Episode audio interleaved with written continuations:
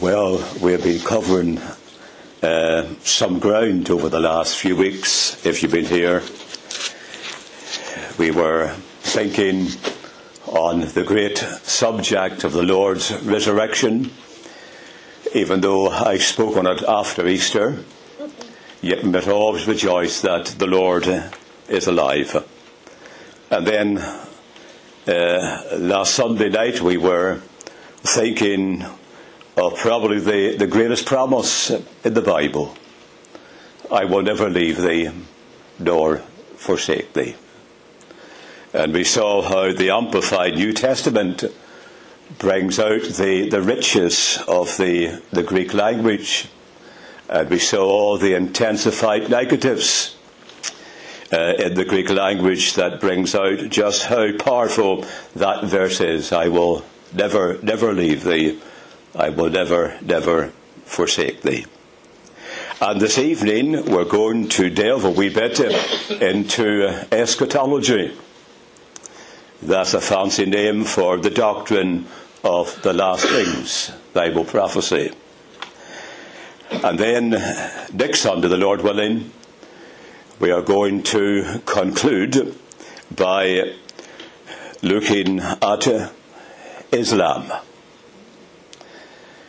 And someone has said, and I want you to listen very carefully, someone has said that there is every possibility that in years to come, Islam will be the leading religious denomination of Great Britain.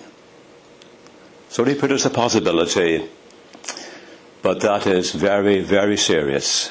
Every possibility that in years to come, Islam could be the main religious denomination in Britain. And next Sunday, the Lord willing, we're going to have a look at the 5 pillars of Islam.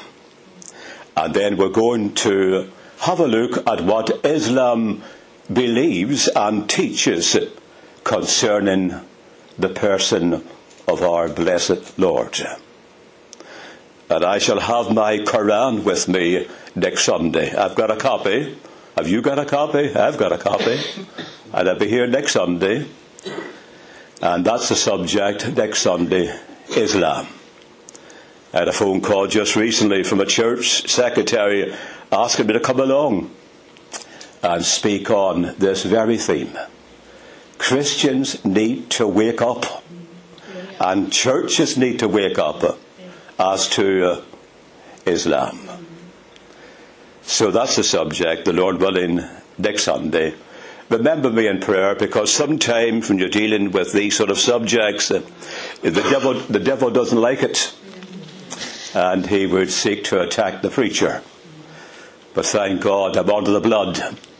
And we have the victory in his name. Now, I wonder, have you heard the story of the preacher who was going to preach in a certain church on Bible prophecy? He was going to preach on that great verse in 1 Corinthians 15, the trumpet shall sound, and the dead shall be raised incorruptible, from 1 Corinthians 15. And there happened to be in that church someone who could blow the trumpet. And they got together, and the preacher said, now listen here, I want you to come early to the church, and I want you to hide yourself somewhere, away up perhaps in the gallery. Don't be seen by anybody. Hide somewhere. Bring your trumpet, and I'm going to preach on this great subject. And when I say the trumpet shall sound, I want you to give a big blast on your trumpet. So the meeting came, and the preacher got up, and there's a man hidden somewhere in the church with his trumpet. And he announced to the congregation, I'm going to preach the night when the trumpet of the Lord shall sound. And as soon as he said that, the man blew his trumpet with all his might. And you know, dear friends, there were quite a few people who nearly had a heart attack because they thought it was the trumpet. The real trumpet. I thought that was very wonderful. But dear friends, one day that trumpet shall sound. And it won't be the man up in the gallery. It will be the trumpet of the Lord. And what a day, glorious day that will be. Now, I'm going to warn you this evening, friends, about what I'm going to speak on. You may not agree with what I'm going to say. Because once you get into eschatology or Bible prophecy, there are a multiplicity of different viewpoints and opinions and ideas. And you may not agree with what I'm going to say tonight. Well, the subject is the judgment seat of Christ. And here's what Paul says in 2 Corinthians chapter 5 and verse 9. Wherefore we labour, that whether present or absent, we may be accepted of him. For we must all appear before the judgment seat of Christ, that every one may receive the things done in his body, according to that he hath done, whether it be good or bad.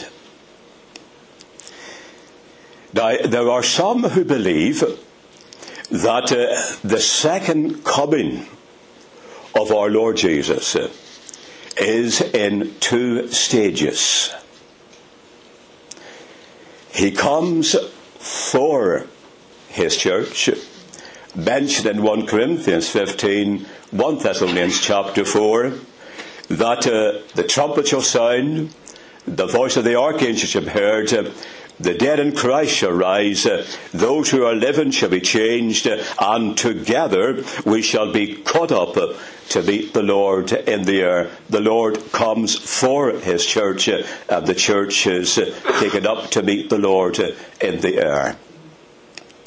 Now, some believe that the second stage of his coming is when he comes with his saints to bring about the glorious 1,000 years upon the earth, reigning as King of Kings and Lord of Lords. And what a day that's going to be when our blessed Lord takes the reins of government and reigns supreme upon this world of ours for 1,000 glorious years. The world has known dictatorship. It knows democracy. It has never known theocracy. And what a day it will be when the Lord reigns supreme, King of Kings and Lord of Lords. And some believe that when he comes for his saints, the rapture, there is a period of time before he comes with his saints to earth to bring about the glorious reign of 1,000 years. Now, some are not just too sure how long that's going to be between coming for his church and then coming with his church. Some would believe it would be a short time. Others would take it could be perhaps 7 years between coming for and coming with his church.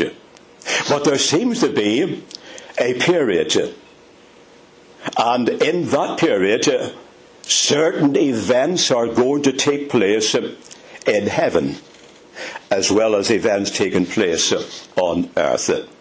And there are two events that's going to take place between coming for and coming with his church.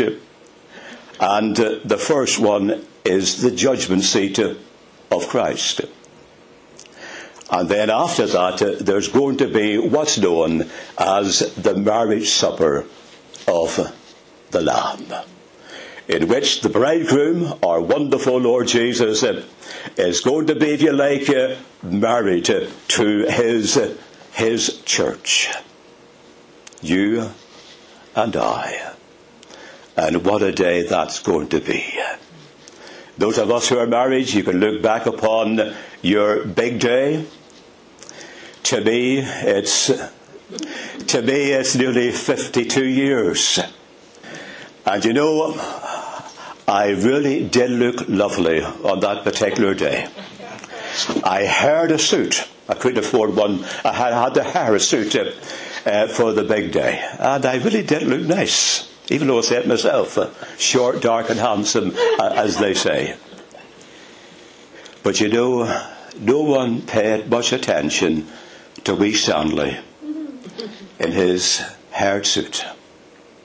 All the attention was geared and focused on how Frances looked. That's the name of my wife. How Frances looked. How beautiful she looked. How lovely she looked. And look at the dress. It's wonderful. And there's me just standing there. But what a difference it's going to be in the marriage of the Lamb. It will not be the bride, but it will be the bridegroom that shall have all the glory in Emmanuel's lands. And that's going to be the great event following the judgment seat of Christ. Well, this evening for a little time, we're going to have a look at the judgment seat of Christ. And I'm going to ask three questions.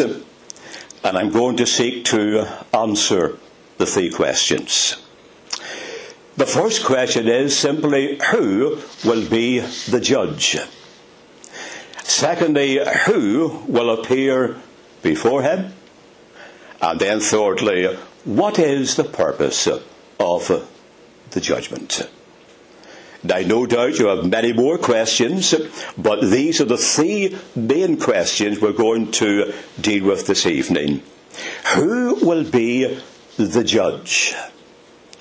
Now, the Lord Jesus said in John chapter 5, "The Father judgeth no man, but hath committed all judgment unto the Son." That's the Lord's own words. "The Father judgeth no man, but hath committed all judgment unto the Son." And as you look at the different judgment in Scripture, you can see that very clearly. Whether it's the judgment of the nations in Matthew chapter 5, the goats and the sheep, and he'll separate them, we find that it is the Lord who is on that throne, dealing with the nations. Or whether you think of the great white throne of judgment in Revelation chapter 20, the judge on that occasion will be our Lord himself. All judgment has been committed to the Son. So therefore the question is easily answered. We have it here very clearly. For we must all appear before the judgment seat of Christ. He will be the judge on that particular time. The one who is our Saviour, the one who is our Lord, the one who is our friend, in that day is going to be our judge when we stand before him. He will be sitting on what's known as the Bema seat, translated in our Bibles, the judgment seat. Really, it is the Bema seat. Now, the Bema seat is a very well-known expression in biblical times. It was sometimes used with regard to judgment. Do you remember when Jesus stood before Pilate? It says he sat on the judgment seat. He sat on the Bema seat. So therefore it was the seat of judgment.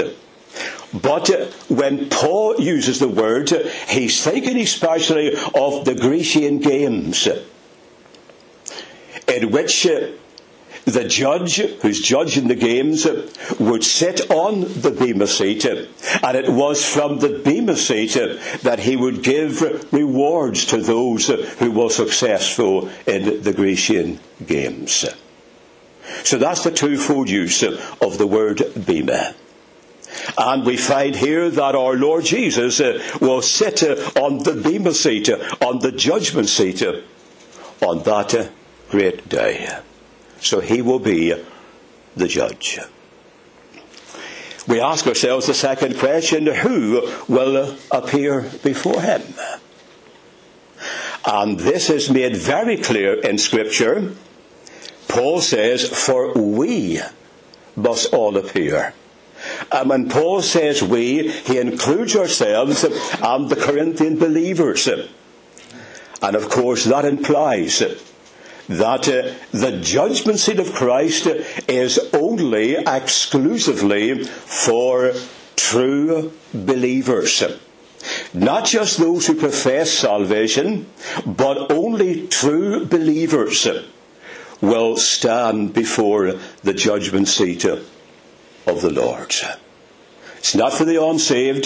That's a different judgment. It's not for those who make a profession but are not genuine. It's not for those. Only those who are truly, genuinely born again will be at that judgment seat of the Lord. And tonight, dear friends, if you are a true Christian, born again of the Spirit, you will be there and I will be there. But those who just make a profession and there's no reality, they will not be there. Only true believers will be there. Now this brings us thirdly, what is the purpose of the judgment? Why are we going to find ourselves at the judgment seat of the Lord? Well, let me make one or two things very clear tonight. The sin question will not be raised, because sometimes when people think of the judgment seat, they begin to think, oh, that means sin, my sin. No, friends. The sin question cannot be raised because it has already been dealt with at Calvary, where the Lord Jesus took your place and took my place and bore God's punishment on your behalf. God dealt with him at Calvary. And as the old hymn says, payment God will not twice demand, first from my bleeding surety's hand, and again at mine. God cannot do that. If he has dealt with the substitute, your substitute in the person of Jesus, and has dealt with him, therefore he would be unrighteous to punish you for sin that has already been paid for and dealt with in the person of the Lord Jesus. So the sin question, it cannot be raised because it has already been dealt with. And how we should rejoice at that tonight. I love what the hymn writer says, my sin, oh the bliss of this glorious thought, my sin, not in part but the whole, was nailed to his cross, and I bear it no more. Praise the Lord, oh my soul. And it would be unrighteous for God to bring it up. That is something he cannot do. God has punished the substitute for your sin and for my sin. But don't take my word for it. Here's what the Lord himself says. John 5:24. Verily, verily, I say unto you, he that heareth my word and believes in him that sent me hath everlasting life, listen to this, and shall not come into judgment, but is passed from death unto life. That's his words, not mine. Shall not come into judgment. So why are we there at the judgment seat of Christ? Well, for the simple reason, dear friends, God is going to assess your life and your service and your works from the day of your conversion unto the day either of the rapture or you die. God is going to examine your life, and he's going to reward you accordingly. Now, there are some Christians who say, I don't want any reward from God. I'm quite happy to serve him. It doesn't work like that, friends. Here's what the Bible says. God is not unrighteous to forget your work and labour of love which you've done for his people. For God to forget your work and your service would be unrighteous for God, and God can never do that. You see, dear friends, God can never act out of character. You can, but God can never act out of character. Let me illustrate this. Let me use Graham for a minute. You don't mind, Graham? I'm going to use you anyway. Here's Graham, lovely Christian, upright citizen, but he gets in a wee spot of trouble. Maybe he bothers Nicole or somewhere. Maybe he's bothered somebody, and he finds himself in trouble, and he ends up in court. Now, because Graham's got plenty of money, what does he do? He hires the best barrister that he can get to represent him in court. Now, this highly paid barrister by Graham will probably take this line of defence for his client. He will say, "Your Honour, my client is an upright citizen of society, a good man, but on this occasion he acted out of character." You see, he doesn't always do what he's done. Oh no, this occasion he acted out of character. Now, that is something God can never do. God is just, he can never be unjust. God is righteous, he can never be unrighteous. God is pure, he can never be impure. And God is righteous, and he can never be unrighteous. Now, you may not care about getting a reward or a crown. Oh no. But God is.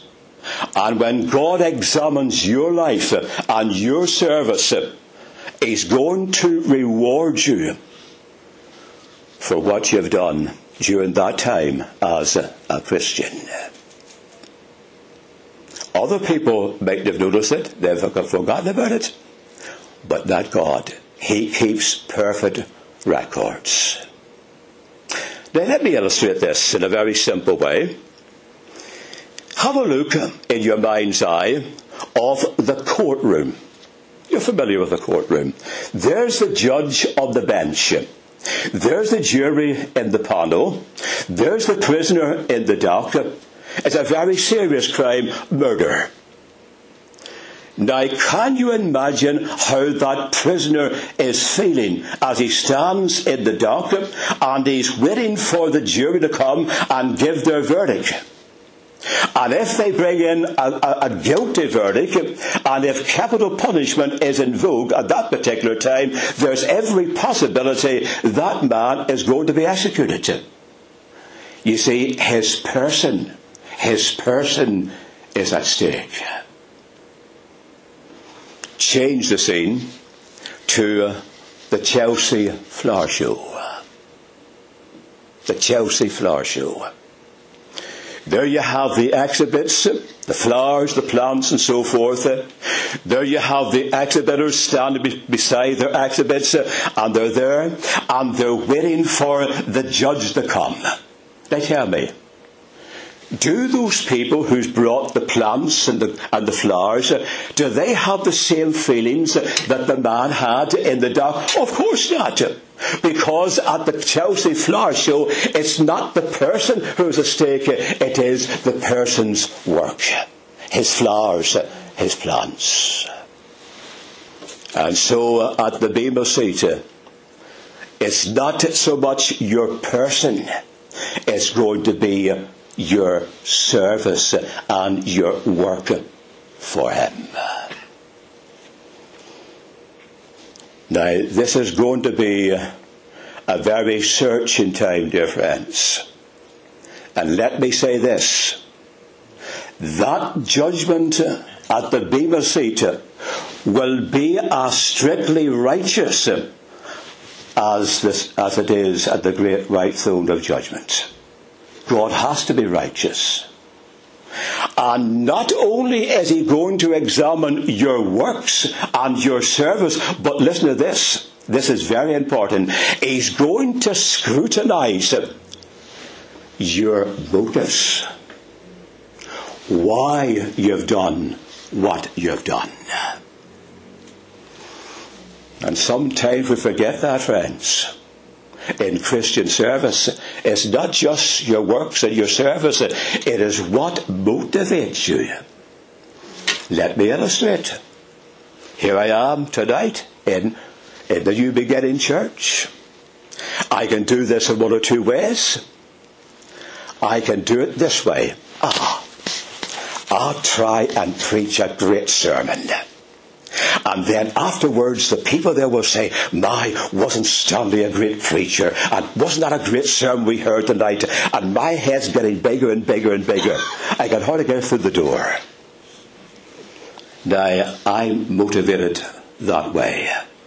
To make an impression, you dear folks, that you'll praise me and I'll get glory and you'll think I'm wonderful. Or, secondly, I can do it for his glory. And whether you praise me or not makes no difference.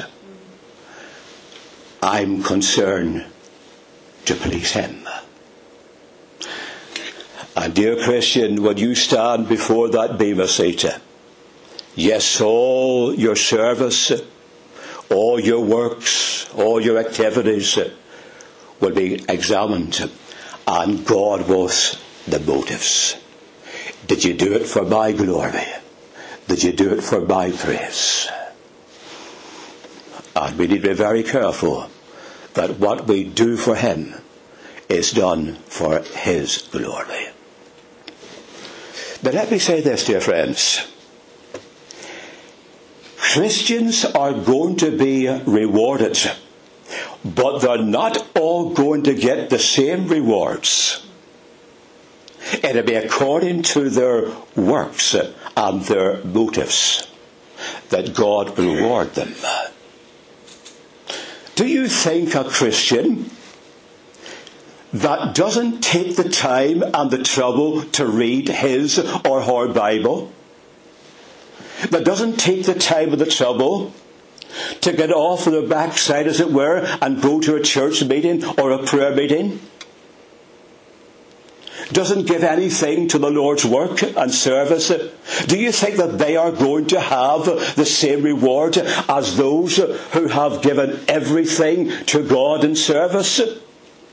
Of course not. That would be unrighteous for God to do that. And there are many Christians who expect to be carried to heaven on flowery beds of ease, while others fought to win the prize and sailed through bloody seas.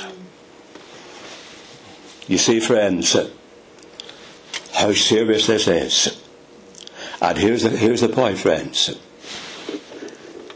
If you lose out at the judgment seat of Christ, it will be an eternal loss. You can't start again. Oh no, you can't start again. That is why 1 Corinthians chapter 3 teaches very carefully that no other foundation can any man lay than that which is laid, and that is Jesus Christ. You've got the foundation. But Paul says, you can build on that foundation gold, silver, precious stones, or wood, hay, stubble. Now, what are you building with? Gold, silver, precious stones, or wood, hay, stubble. Because Paul says, that day it's going to be tested by fire. And you know, gold and silver and precious stones can withstand fire. But wood, hay and stubble cannot. And every day, you're building I'm building on the foundation. What are you building with? Gold, silver, precious stone, wood, hay, stubble. And Paul envisages that it's possible for a Christian that when they are examined and all their life has been taken up and bound with wood, hay and stubble, that their works will be destroyed, yet they shall be saved, yet so as by fire. Oh, how solemn this is tonight. Gain will be eternal gain. Loss will be eternal loss. Yes, there'll be different rewards. We haven't time tonight to go into all the different rewards. Speaks of the crown of life. Speaks of the crown of righteousness. These are different rewards that God's going to give to His people. But you know, there's one thing I want my Lord to say to me in that day. And I'm sure you will like Him to say the same to you. When He examines your work, your life, your service, your motives. Wouldn't it be wonderful if He said to you and to me, well done, good and faithful servants. Oh, what a joy that would be, just to hear Him say it. Well done, good and faithful servants. Who will be the judge? The Lord Himself. And remember, He will have all the evidence. He will have all the facts. And there will be no court of appeal as there is today. Oh no.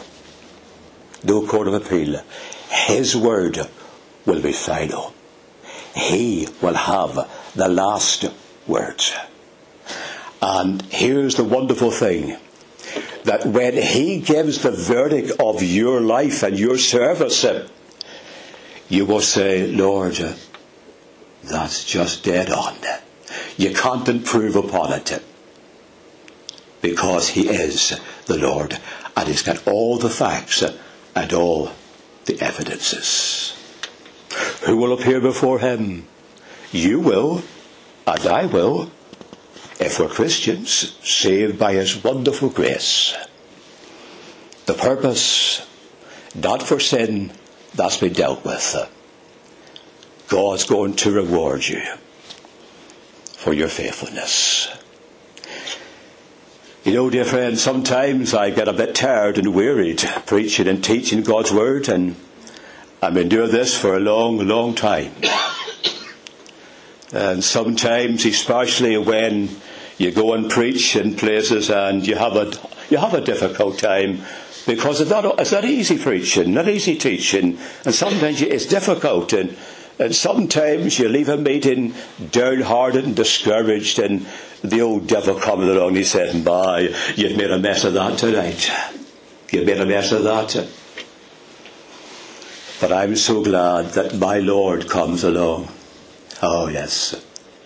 And He speaks into my soul. And He brings scriptures to my remembrance.